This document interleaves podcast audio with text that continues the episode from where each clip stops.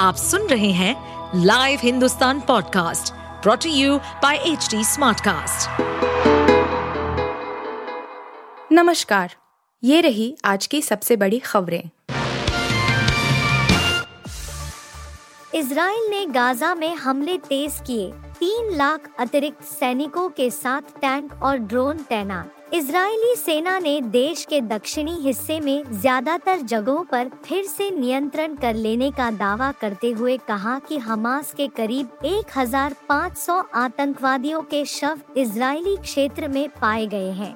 Israel ने कहा कि हमास और गाजा में अन्य आतंकवादी समूहों ने हमले के बाद उसके 150 से अधिक सैनिकों तथा नागरिकों को बंधक बना लिया।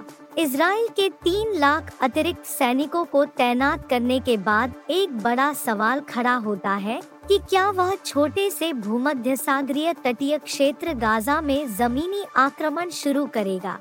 उसने आखिरी बार 2014 में जमीनी आक्रमण किया था। राज्यसभा से निलंबन पर आप नेता राघव चड्ढा ने किया सुप्रीम कोर्ट का रुख।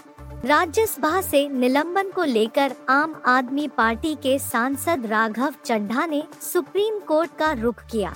चड्ढा ने इस फैसले को सुप्रीम कोर्ट में चुनौती दी है। बता दें कि राघव चड्ढा को 11 अगस्त को राज्यसभा से निलंबित किया गया था। उनके खिलाफ 4 सांसदों ने विशेषाधिकार भंग की शिकायत की थी। इससे पहले राघव चड्ढा ने राज्यसभा सचिवालय को उन्हें आवंटित सरकारी बंगला खाली कराने से रोकने वाला अंतरिम आदेश रद्द करने के निचली अदालत के फैसले को मंगलवार को दिल्ली उच्च न्यायालय में चुनौती दी थी।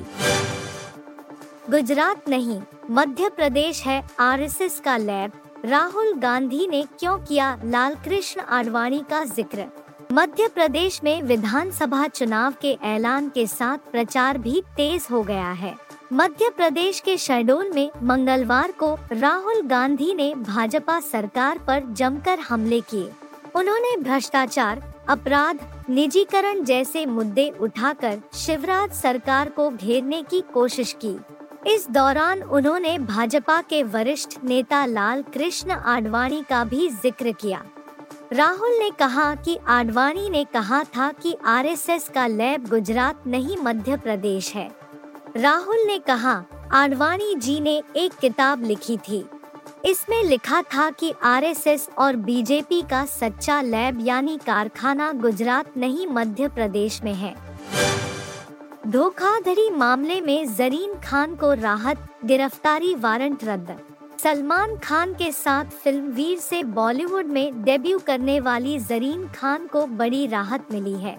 उनके खिलाफ कोलकाता की एक अदालत ने धोखाधड़ी के मामले में गिरफ्तारी वारंट जारी किया था, जिसके बाद अब उनकी गिरफ्तारी के फैसले को रद्द कर दिया गया है। मामले में तथ्य सामने आने पर मजिस्ट्रेट ने एक आदेश जारी कर जरीन खान के खिलाफ वारंट को तुरंत रद्द किया। कोलकाता हाई कोर्ट ने भी इस मामले में हस्तक्षेप करते हुए जरीन खान के पक्ष में एक अंतरिम आदेश पारित किया है। मुकेश अंबानी बने भारत के सबसे रईस अरबपति, अडानी को बड़ा नुकसान।